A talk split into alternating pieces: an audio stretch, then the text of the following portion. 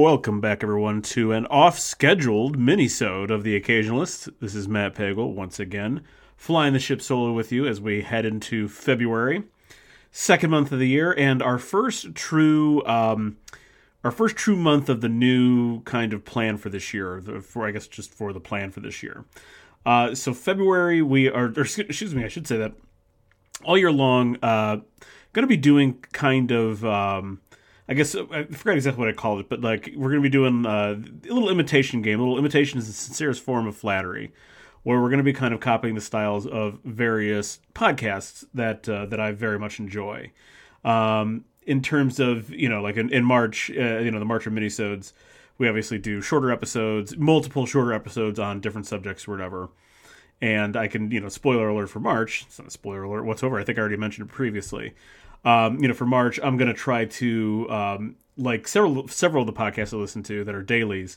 I'm going to try to, in fact, put out a, an episode every single day, uh, weekdays only, but every single day otherwise. In March, I'm going to try to get a, an episode up. Um, and there's more coming down the pike as uh, you know as we get into some of our themed months and, and whatever else. Uh, but February this this month is our first month in which we are going to be kind of copying someone else's style. Um, so I felt like it was actually kind of important to to make this its own minisode and get like this kind of explainer out of the way before diving into the regular episodes. So you know, I just didn't want to put. I didn't want to put like I didn't want the the first episode in which um, the first episode is going to come tomorrow. Uh, you know, right after this one.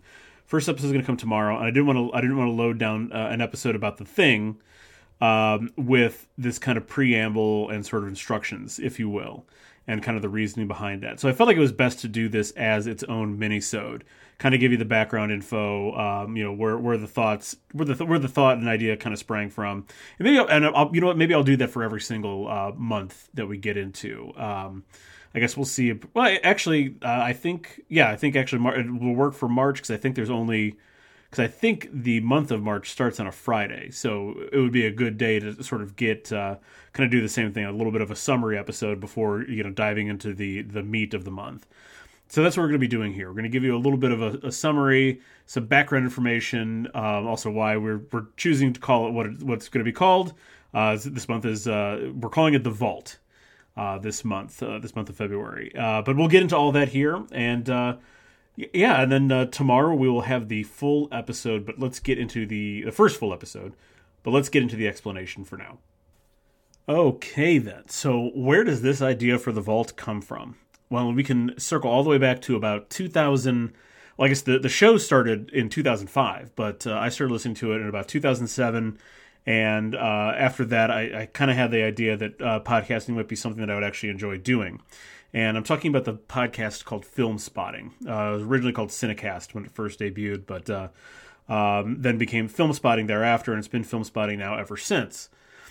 the The thing that I that really attracted me to Filmspotting was the depth of the film criticism and the film theory and, and the reviews. It was more than just like it was more than just um, you know a quick a quick 30 second review of a film. Uh, you know they were going they were going deep into films, both new and old. Uh, doing different uh, doing different series, uh, you know, focusing on singular directors, singular actors, uh, you know, a theme often to um, you know to tie different movies together, and the depth of the criticism, the depth of the review, and the intricacies of filmmaking, that kind of stuff they they just got into in a way that I hadn't heard previously, and this really ran counter to general talk radio of the time right? Like it's you know, instead of a cast of characters trying to excitedly talk over each other and be outrageous in, you know, 2 to 3 minute bursts, you have this more measured and thought out sort of discussion about one thing. Um, and all the facets of this one thing, um, you know, with no with no rush to get through this discussion. Um, in fact, that was sort of that kind of like surprised me. Like it's you know how long Filmspotting episodes were. And and now like they're pretty much this is pretty much standard length for most podcasts. Um, you know sometimes their episodes stretch to about two and a half hours or so. Uh, but generally speaking at that point in time you know thinking about like man sitting there and listening to something for two hours that just seems like a long time. But it's um you know that's like the that's kind of standard length. I think most podcasts definitely are right around an hour um, or less but it is not unusual to find a podcast that is two or three hours plus long. Obviously, you know, like Joe Rogan has podcasts that are like three or four hours long or whatever, but um, he's a little bit of an outlier. But it's not unusual to find a podcast that tops two hours, and this was one of the first ones that I recall. Well, obviously, one of the first podcasts that I ever listened to, period. But certainly one of the first ones I ever recall um, taking the time to fill up that much discussion on, on a singular movie or a singular director or whatever. So this it was definitely refreshing, and it, it always stuck in my mind that you can have you definitely can have a long discussion on things as long as that discussion is um, multifaceted and lively. Um, and that's the thing that I always try to do here. I have been trying to do with the occasionalists and and, and every other iteration of a podcast that I've uh, either been on or been a part of or you know produced whatever. I've always made sure to try to do that to have a lively, multifaceted discussion. Um, and Filmspotting has been on for literally it is one of the one of the oldest continuous podcasts. Um, it has been on since 2005, chugging along since 2005. They probably could have named the show like the movie show or something, and it they would have been able to get it because there just there weren't many podcasts back then. Um, but yeah, show's been around since 2005, so it's working on year 19. Um, I mean, this this podcast can vote in America and it can drink in Canada. So um, it's just pretty spectacular that this that the that this particular uh, podcast has stuck around for that long. So on Filmspotting, they have something that they call the Pantheon. And what the Pantheon is are movies that they have elevated to a status above other movies that they've reviewed or had like a really deep dive discussion on. Um, but this doesn't necessarily mean they are the best movies. Now, I will say for the most part, um, you know they'll, they'll do they'll do uh, movie reviews of new movies. You know, like when there's a new Marvel movie or something, they'll they'll talk about it, um, and then you know tie it into um, tie the episodes into tie the tie a Marvel episode into some other stuff to talk about, kind of expand that expand that discussion. But for the most part, a lot of the movies you'll go through um, really are definitely um, movies that just right off the jump they're they are names they're you know the films that they've reviewed over the years and there's like 900 of them they've reviewed over the years um, they jump out as definitely being you know they're they're skipping they're skipping um, you know some they're skipping some like lowbrow raunchy comedy that we all know isn't going to be good in favor of like you know like a prestige movie for that week. Um, they'll always do that, so you'll definitely see that a lot of the movies they they uh, they review are a cut above anyway for the most part. Um, so there these these movies are are good movies, you know, quote unquote good movies, but when they elevate something to the pantheon, it's not necessarily that it's because this is the best example of filmmaking um, even though they are very good examples of filmmaking. But very often they are movies that the hosts, uh, be it uh, Adam uh, Adam Kempenaar or Josh Larsen, uh, and there's been a, a different uh, rotating, a slightly. There's always been like one rotating host uh, throughout the years, but currently, and I think in its longest iteration, it's been Adam Kempenaar and Josh Larsen currently. Um, but regardless, whatever the hosts, um, you know, the host might have a connection to a movie um, you know, a personal connection. Like it, it, was the first movie that they saw in a movie theater or something like that, and that's why a, a particular movie sticks as being. It's, it's why a particular movie sticks with them and why they have put it in the pantheon to kind of elevate it above other movies. Uh, maybe it's something that um, you know they saw in a movie that they haven't seen since, or they haven't seen um, replicated uh, well since this you know particular version of it, whatever it might be those are the reasons that movies get elevated into the pantheon. And, and, you know, besides the obvious reasons, like The Godfather is in their pantheon uh, of movies for obvious reasons. It's one of the best films ever made. Uh, but you'll also find um, you also find some other like action movies and things. Like um, I'm pretty sure Die Hard is one of their pantheon movies. Um, certainly, I would agree with that. Period. That it belongs there. It's one of the best action movies ever made. Um, but it's just kind of interesting that it has the same sort of it is interesting that it had the same sort of importance die hard has the same sort of importance to both of them both the host that the godfather does um, so that's kind of the stuff that we're that's the stuff that the pantheon's getting at and that's kind of the same idea that we're going to be going with here uh, with our vault so yeah so Filmspotting has the pantheon the occasionalists we have the vault and the idea here is very similar um, that we are going to you know we have like a vault that is set up for the end of days. Um, you know, the, the, the the apocalypse is right around the corner. Civilization is crumbling. we have a big giant vault that we are going to put some pop culture properties into. Um, and that's sort of the, the premise we're working off of. Like, if we were to, if I were to keep something for posterity's sake, um, for future generations of human beings, after after the dust has settled and they've cleaned off the rubble from our vault, um, we're leaving we're leaving them with something like a cultural footprint of of the old world behind, and that's what we're leaving for them to find and that's what we're going to kind of discuss here. Uh, that's what we're going to discuss here this month. And similar, similarly, we're going to have our reasons for why these things are going into this vault. Um, and obviously, as we get into these episodes, we will break that discussion down and get into those reasons. So it's definitely going to be a fun one. But I did think it would. Uh, I did think it'd be kind of fun to wrap up this little mini-sode with a little bit of vault trivia that uh, I think you'll find very interesting.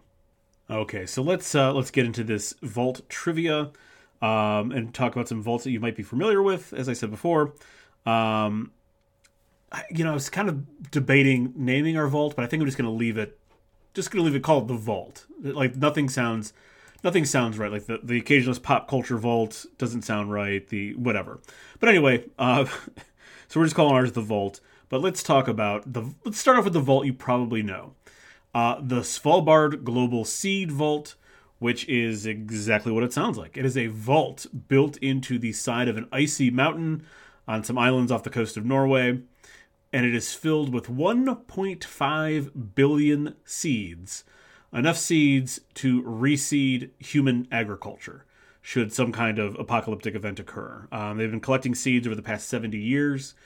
Um, and it's it's really to ins- obviously it's to ensure you, you think about this on a very long scale. You know, if tens of thousands of years from now humanity is pulling itself out of the rubble, there is a vault that is filled with um, there's a vault that is filled with different seeds of different plants. Um, you know, for obviously mostly for agriculture for eating. Um, all that will be there for them. But also, it, what I in the course of doing this, I found this very interesting and kind of also a little bit scary. Um, I'm going to find this exact passage here. Uh, scientist Cary uh, scientist Cary Fowler offers an example. Or, excuse me, the S, the Svalbard Global Seed Vault is a hedge against extinction, which isn't something that may happen in the future, but it is happening right now. Uh, Cary Fowler offers an, scientist Cary Fowler offers an example of the offers an example. Excuse me, I can read.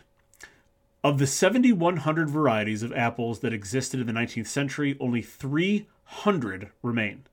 So the extinction rate for apples for apple varieties in the United States is about 86%. And the main reason behind this is that you know the extinction the this high extinction rate exists in agriculture because um, farmers today you know farmers today are only producing certain kinds of crops so once um, you know once a particular seed crop is lost in favor of another it's gone forever it, it's that's it. It's done. So something like apples, you know, the, the, the varieties of apples that aren't as delicious, do not yield as much fruit, are harder to maintain, blah blah blah, whatever it is. Those are the ones that get that um, farmers, that apple farmers. I'm sure there's a term for it, but I don't know what it is. Um, those are the ones that apple farmers are not going to worry about. They're going to focus on the ones that they know have a high crop yield, can fetch them the most money, whatever, whatever. Um, so it is important that something like the something like the the global seed vault exists because it's very possible that you know think again the the idea is sort of like this hedge against um, some kind of uh, you know near extinction level event but also what about the what about in the more near future for humanity when um, when it's very it's very possible that um, mismanagement of, of farmland or mismanages certain crops uh, kind of devastates global agriculture. So uh, it is also it's a hedge against the distant future and also the near future in terms of in terms of the time scale of humanity.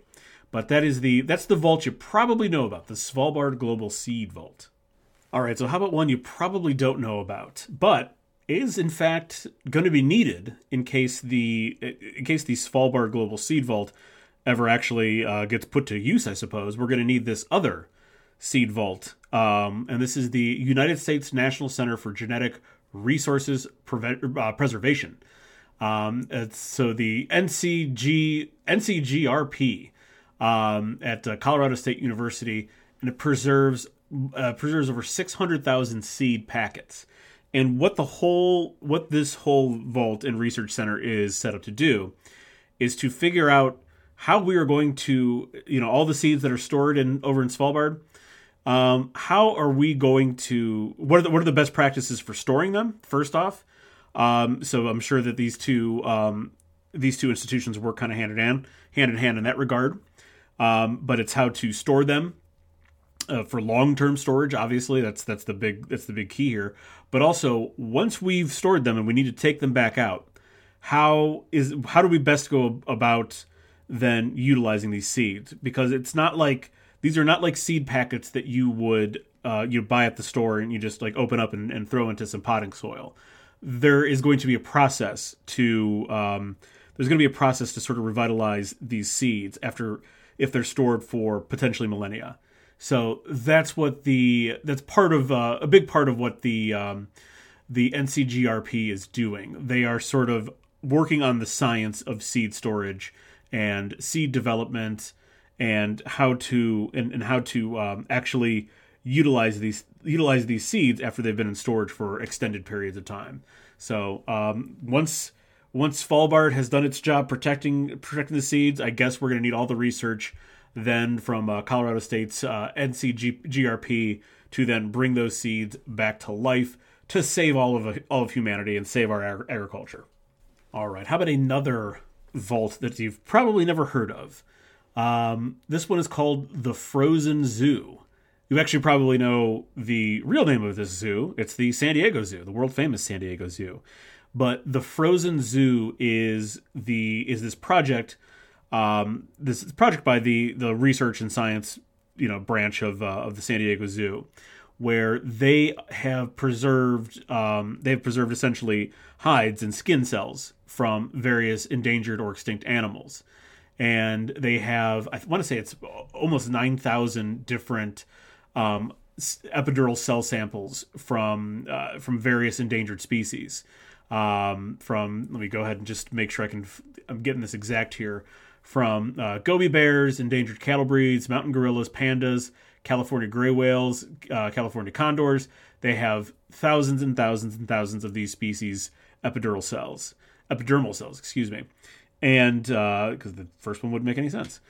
Um, and the idea here is that you know should should one day our stem cell research and um, stem cell research advancements uh, become, I guess, advanced enough that at least in part, um, you could kind of make Jurassic Park come true, I suppose. But it wouldn't obviously not going to bring back dinosaurs, but um, you know, it it's uh, it's sort of a, a, at least a light at the end of the tunnel for a lot of these species facing extinction. So that's what is going on with the San Diego Zoo's um, Frozen Zoo Initiative. I guess I don't know if it's actually called that or not. sounds cool if you call it that, though, right? The Frozen Zoo Initiative. I like it. All right, now let's finish up with a vault that is much more in line with what we're going to be talking about all month long. And this is the Arctic World Archive. Uh, this is, in fact, seeking to preserve humanity's cultural legacy. So anything that we've created art, music, uh, movies, uh, works of literature, um, sculptures, you name it, um, you know, clothing, you name it, this um, this archive is opting to preserve it in a um, in a digital format. Um, so the Arctic World Archive, the AWA, it is uh, it was founded by a Norwegian data storage company called Piql. I think I'm pronouncing that correctly, P I Q L. Um, it's the their vault is kind of right down the street from, uh, if you will, from the Svalbard Global Seed Vault. Um, you'll that's kind of a common theme with most of these uh, these kind of doomsday vaults, if you will. They're all in very remote remote locations, usually in cold locations for a reason. Stuff they don't want people getting too close to it and tampering with it, and also stuff preserves better when it's frozen. Um, but anyway, the AWA was founded in, t- in 2017. Mexico and Brazil uh, donated their national archives to provide, you know, to provide like the first sort of um, the first sort of samples of cultural preservation for this institution. Um, it's now includes 17 full nations, um, including amongst it are the Vatican Library manuscripts, some paintings by Rembrandt. Uh, there's music. There's musical collections from all over the world, uh, scientific breakthroughs, political history, sports memorabilia, everything. Um, they have 21 terabytes of open source code representing all of this, uh, and that is a lot of that is a lot of information that uh, that uh, the AWA is currently storing. They're storing it on very um, sort of it's it's a film that they're storing everything on, but it's this very it's this very unique, complicated film.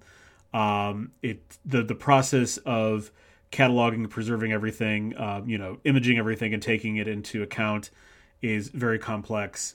Uh, this the way that you and the way that you view it, it's not like you just it's not like you just grab like a thumb drive and stick it into a computer. Uh, you actually have to watch this in a very particular way. The film is the film is yeah it, it's I, I can't describe this accurately, but it's not. This doesn't run like how a computer runs. But this film is supposed to last uh, about 500 years. If you were just to, you know, take a piece of it and you know leave it in a leave it in a, a Ziploc bag somewhere, supposedly it can last about 500 years. Um, hopefully, it uh, hopefully we'll never have to see how long. excuse me, have to see how long this film actually lasts uh, and preserves the uh, the record of human culture, but uh, um, it should last at least 500 years. My guess is that um, you know how they store it too will also help kind of um, you know increase the longevity. I'm assuming keeping things out of light and keeping things in a cold place will also kind of help uh, help preserve these um, these sort of priceless film reels, if you will, uh, containing the record of human of the human cultural history. So that is the AWA, and that obviously is uh, excuse me, I should say the AWA, the Arctic World Archive, and then is obviously more along the lines of what we're going to be talking about.